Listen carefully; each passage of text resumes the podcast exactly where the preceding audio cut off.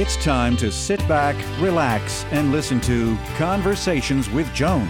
Conversations with Joan will inspire, motivate, and empower you. Live your best life now. Listen, learn, think, and decide. And now, here's your host, Joan Herman. Welcome to Change Your Attitude, Change Your Life's Conversations with Joan. I'm Joan Herman. Thanks for tuning in. Today's guest, John Chambers, went from being a dyslexic kid from West Virginia to one of the world's most successful business leaders. In his new book, Connecting the Dots, John shares leadership principles that have helped him outmaneuver competitors to grow a multi billion dollar company. John is a former executive chairman and CEO at Cisco, where he served as the company's global leader for more than two decades.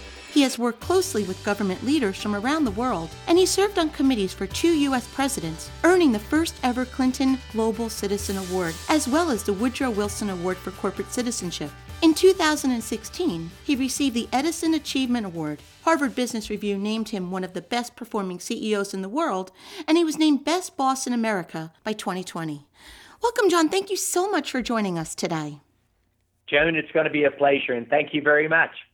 So, John, listening to that bio, it's amazing everything that you have accomplished. You went from being a dyslexic kid to a world leader in business. Let's start in the beginning. What was your childhood like? Well, I was very fortunate. I had two parents who were doctors. Uh, my mom broke a lot of the gender barriers in terms of valedictorian of her school, uh, an athlete, uh, a woman doctor, which at that time was rather unusual, and they had dual career paths where each one watched out for the other one. She taught me the emotional uh, connection side, and my dad was an unusually good business leader. Most doctors are notoriously not good at business, mm-hmm. but he taught me a lot about seeing around the corners and getting transitions right. Growing up in West Virginia, I almost drowned when I was six years old, and this kind of teaches you about my parents. Uh, I got was fishing with my dad, and I got swept away in the rapids, and he had told me not to get too near the edge of the rocks, and I fell in and it was at a place where people had drowned, and one did later in life that I actually knew. And as I was going through the rapids, he started to chase me down the side of the uh, river, yelling, "Hold on to the fishing pole! Hold on to the fishing pole!" And you know, and clearly each time I got my head above water, he was still yelling at me to hold on to the fishing pole. It's an ugly fishing pole, maybe cost five dollars, black, etc. But if if he was concerned about the fishing pole, I held on to it with both hands, and he got a couple hundred yards below me swam out and got me and pulled me to the side. And he taught me at that time one of the most important lessons in life is when you're caught up in a period that is really challenging or even life threatening, importance not to panic, stay very focused on what you're doing, don't try to swim against the tide or against the current, uh, and then just work your way over to the side. And then at six years old, he didn't tell mom this. He put me back in the water and, and let me swim it on my own. and uh, he taught me so much about life and lessons. And West Virginia was the top state in the union in terms of the chemical industry, top in coal mining. And we got disrupted and fell to one of the bottom states. So I also learned in West Virginia what happens if you don't change, disrupt or be disrupted, if you will. John, how do you think that that lesson impacted the way you handled situations throughout your career? Oh, it's huge, Joan. It basically most of the time, my wife would say almost all the time, uh, when something really challenging happens, I don't overreact to it. I'm realistic on how much of it was self-inflicted and how much of it was market-driven. Uh, I then plan for how long it's going to last and how do you react to it. Paint the picture of what we look like when we come out of it then communicate appropriately to the constituencies, whether it's shareholders, employees, the market, customers, etc. So I'm a believer in an innovation playbook, and life's experience teach you how to deal with it. I'm also a dyslexic, and once you overcome major challenges in life, first you never laugh about anybody else, uh, but secondly, you learn how to take a weakness and potentially make it a strength, and so it impacts you in a major way. Uh, you know, and it has to do with what you talk about all the time. It's change your attitude and, and change your life. If you have the courage to deal with your challenges and learn you can do it, then you know how to deal with the challenges in the future. So, John, when you joined Cisco, the company had 400 employees and one product, 1.2 billion in revenue. When you left, 20 years later, it was a multinational tech conglomerate with revenues of 47 billion, and it was a leader in areas from cybersecurity to self driving cars. You turned more than 10,000 employees into millionaires, more than any company in history. So, everything that you've been describing to this point, was that your philosophy for reinvention? It was. It, it, it has to go that if you watch what happens in West Virginia where we didn't change and wonderful people and I'm still very much committed to the state and trying to help them become a startup state but because we didn't change we got left behind and it happened in Boston uh, Route 128 around Boston used to be the high tech center of the world we couldn't even spell Silicon Valley and yet the mini computer industry got completely destroyed and companies like Wang and, and Data General and DEC with 40,000 to 110,000 employees vanished. So it's taught me in life that you have to identify market transitions, especially when they're combined with technology and they wait for no one. But it also taught me that if you see them coming, and you have the courage to be bold and realize with that you're going to fail periodically, there's almost nothing you can't achieve. So deeply embedded in what helped lead Cisco and to take a company from 70 million in sales to 48 billion was was a real rush and and to share the success both with the employees and our shareholders and to win almost every corporate social responsibility award there there was from both Democratic administrations of Clinton, Obama, and Republican administrations of uh, Condi Rice, Secretary of State, with President Bush. Uh, we we basically, I think, did a very good job on both the business front, but also on the corporate social responsibility, giving back front, which I know you're a huge believer in as well, Jen. Mm-hmm. Well, and, and John, you say that the winners won't be the biggest or the richest players, but the ones who can connect the dots what does it mean to connect the dots? It's the ability to see transitions coming and then deal with them both from a positive and realistic on the challenges. So connecting the dots that your viewership would really, I think, understand is I was on the board of Walmart and we saw Amazon coming, yet we couldn't out execute them on combining a online world with a physical world. And in 21 years, they moved past the value of Walmart in terms of a public company. Tesla did the same thing to GM in 14 years.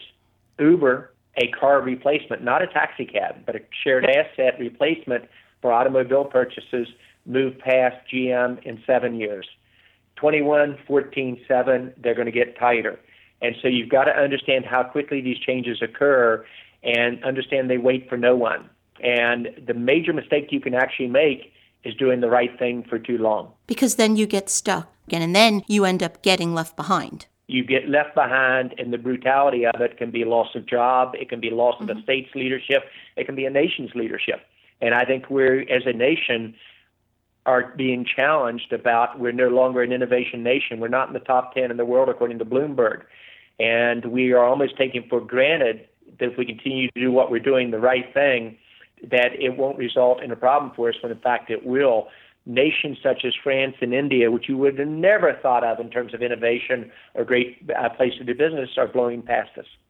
And, you know, John, I want to point out that we're talking about large corporations, but everything that you're describing can be applied to a person on any level. I started this Absolutely. work, I created a company, John, when I was 43 years old after raising two children and getting divorced and going through some extensive personal losses. And that's where this brand and company came from. And I started it without a dime of personal investment. And I've been in the black since day one. And it has been solely because I have done the things that you have described. I've I'm totally reinventing myself on a regular basis, thinking outside of the box. I, I like to say that I'm a master of spinning gold out of straw. And I think it, it, comes down to everything that you're describing. And I, and I bring that up because I want people to understand whether you're a CEO of a corporation like Cisco or you're a, a single entrepreneur like myself, these principles apply. They absolutely do. And I think they apply to leadership, period. Uh, if you're a parent and you know this, and, and congratulations on raising two great kids mm-hmm. uh, as a, a single parent, that is hard to do. And the ability to really deal with your challenges in life do determine more who you are than your successes. Jack Welch taught me that uh, on it. But if you were to use the example of what I'm doing now with JC2 Ventures, I get to see every startup in the world. And it is so exciting being a coach and a mentor and a strategic partner with them, even more than an investor. And you suddenly see a company that does secure phones that your phone can be tapped anytime. Uh, this company has the ability to protect that and a shield capability, but 17 people all of a sudden having a chance to become a major exciting force in the security industry and watching them grow and scale. So it's that replicatable innovation playbook that I ran at Cisco doing 180 acquisitions uh, while I was CEO there, or what I did in country digitization with countries like Israel and France and uh, uh, India with the government leaders in each of those locations, or now what I'm doing in selecting the startups. And instead of doing it in a single geography, trying to do it across all of the major states in the U.S., a subset of that with a model that can work again and again. So I had the chance to to play a small role in changing the world once with the internet, and Cisco changing literally the way you work, live, learn, and play. And secondly, now doing it with startups as startup companies, startup states, startup nations, and startup world. That that is exciting and and to the point that you're making so effectively, you've got to have the ability to dream and be bold, and you've got to be willing to disrupt yourself and get outside your comfort zone. John, do you think this is a good time to start a business? I think it is a very good time to start a business, but I think our government, and I used to keep government as far away as possible, has to create a much more business conducive environment. Uh, we've got so much regulations for startups and so many hurdles going against us, including many people having very large college loans still outstanding at a time that uh, is so key. And we've got to be progressive in our immigration strategy. Startups, you know, in Fortune 500, 40% of them were founded by immigrants or uh, second generation of uh, immigrant families. Same thing with startups. So, do I think it's a good time? Yes. Do I think we need to put this on steroids and it, ramp it up by a factor of three to four fold? Yes. And I think it requires government and business and citizens working together. We have a crisis coming at us. Mm-hmm. The high tech industry will destroy more jobs through dis- uh, digitization and automation in the large companies than large companies will add. And so, if you don't get the startup engine going well, we're going to leave behind a lot of America.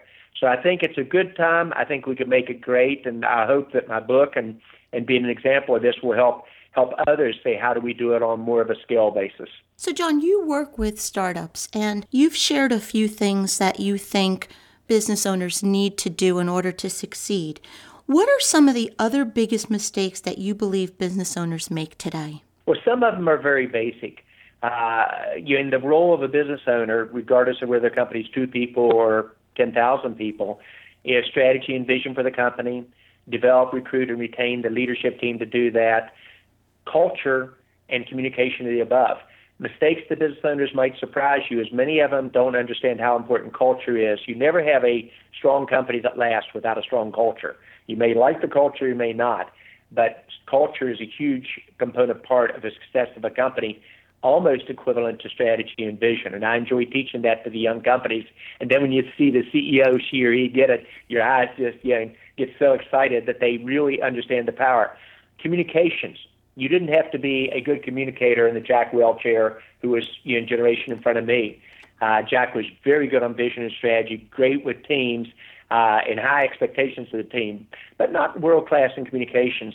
Today, you've got to be able to listen to social media. You've got to be able to communicate with your employees and customers. You've got to realize that the way you're communicating with your customers today probably isn't achieving their goals, and you've got to have the courage to change. So, culture and communications are probably two elements that are even uh, more important. John, you wrote that a friend once told you that you can't describe a company or leader as great until that person has gone through a near death experience and come back. Why do you believe that some people are able to survive such an experience while others give up? I think sometimes you survive because of your upbringing. Sometimes you survive because of your friends and family around you, or even your children, and how important it is that you have to get through it. And sometimes you survive just because you you know you either disrupt or you're going to get disrupted, and you're unwilling to suffer the consequences if not.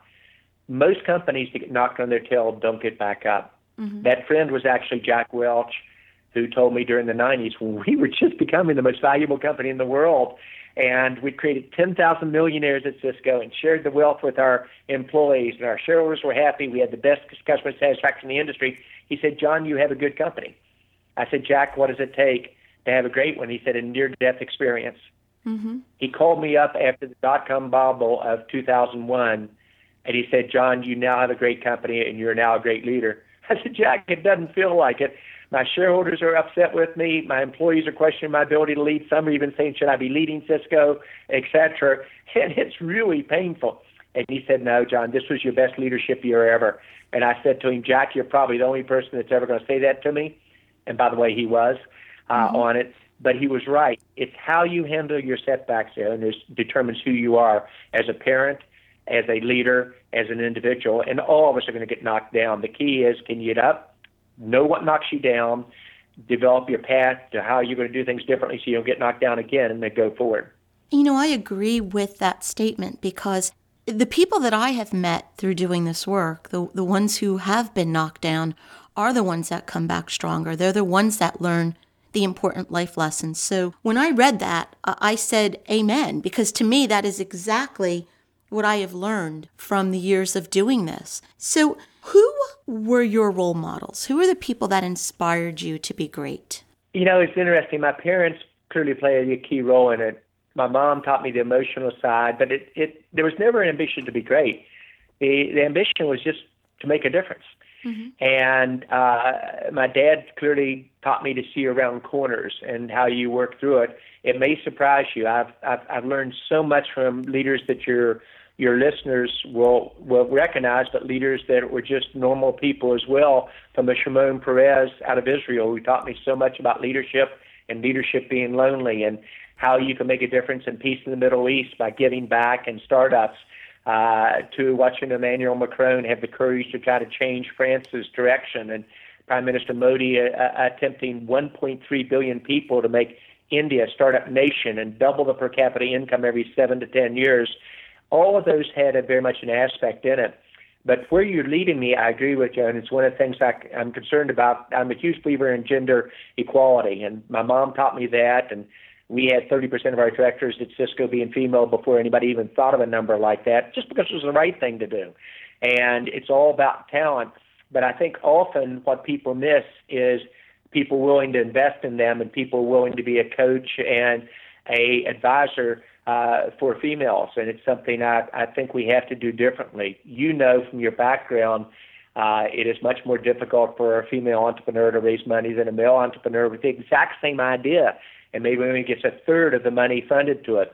And what is it? 60 to 70 percent of the female leaders will tell you they do not have a advisor coach that that will spend the time with them. Where I had the luxury of having quite a few that help make a difference on that. So I think the importance of gender equality and and how we we balance that because diverse teams will beat teams that look alike. And when 54% of your population in this country uh, is college educated female. We have to do a much better job of creating the right environment for success there. John, what piece of advice would you offer to someone who's starting out? Dream big and be bold. Know that you could fail and don't view failure as a, uh, a, a negative result. Most of the startups I invest in have failed before. I've clearly achieved more success than I ever dreamed was possible and try to give back as much as I can. But I clearly have had failures along the way, and I openly talk about them. And I learned from the beginning, being dyslexic, if you can overcome issues in life and you can realize you can overcome them, you can do it again and again. But if there's one concept, I think as an individual and as a nation, we need to be dreaming big again and putting the U.S. number one in terms of innovation, putting a person on the moon again. So those are kind of my thoughts. I'm a dreamer, but I'm a believer in making dreams come true. The book is Connecting the Dots Lessons for Leadership in a Startup World. John, in about 30 seconds or less, what's the takeaway? The takeaway is leadership. You can learn innovation models you can do again and again. You've got to realize if you don't change, you'll get left behind. The worst recipe for the future is to continue to do the right thing too long. Have the courage to reinvent yourself, form relationships for life, especially with your customers, and realize that you can learn from everybody around you, build great teams. John, thank you so much for joining us and for sharing some strategies to help us reinvent ourselves and win in today's world. Your insight is invaluable, and I'm so happy that you were here to share it with us, so thank you. It was my honor, and thank you for making it so easy. Uh, not bad for a person you said from New Jersey. Is that right? That's right. Every once in a while, we get it right, John. We do, and uh, yeah, same thing for a person from West Virginia. It's about handling your challenges in life. It's been fun. I love the interview. Again, thank you for you giving back. This is Conversations with Joan. Until next time, thanks for tuning in.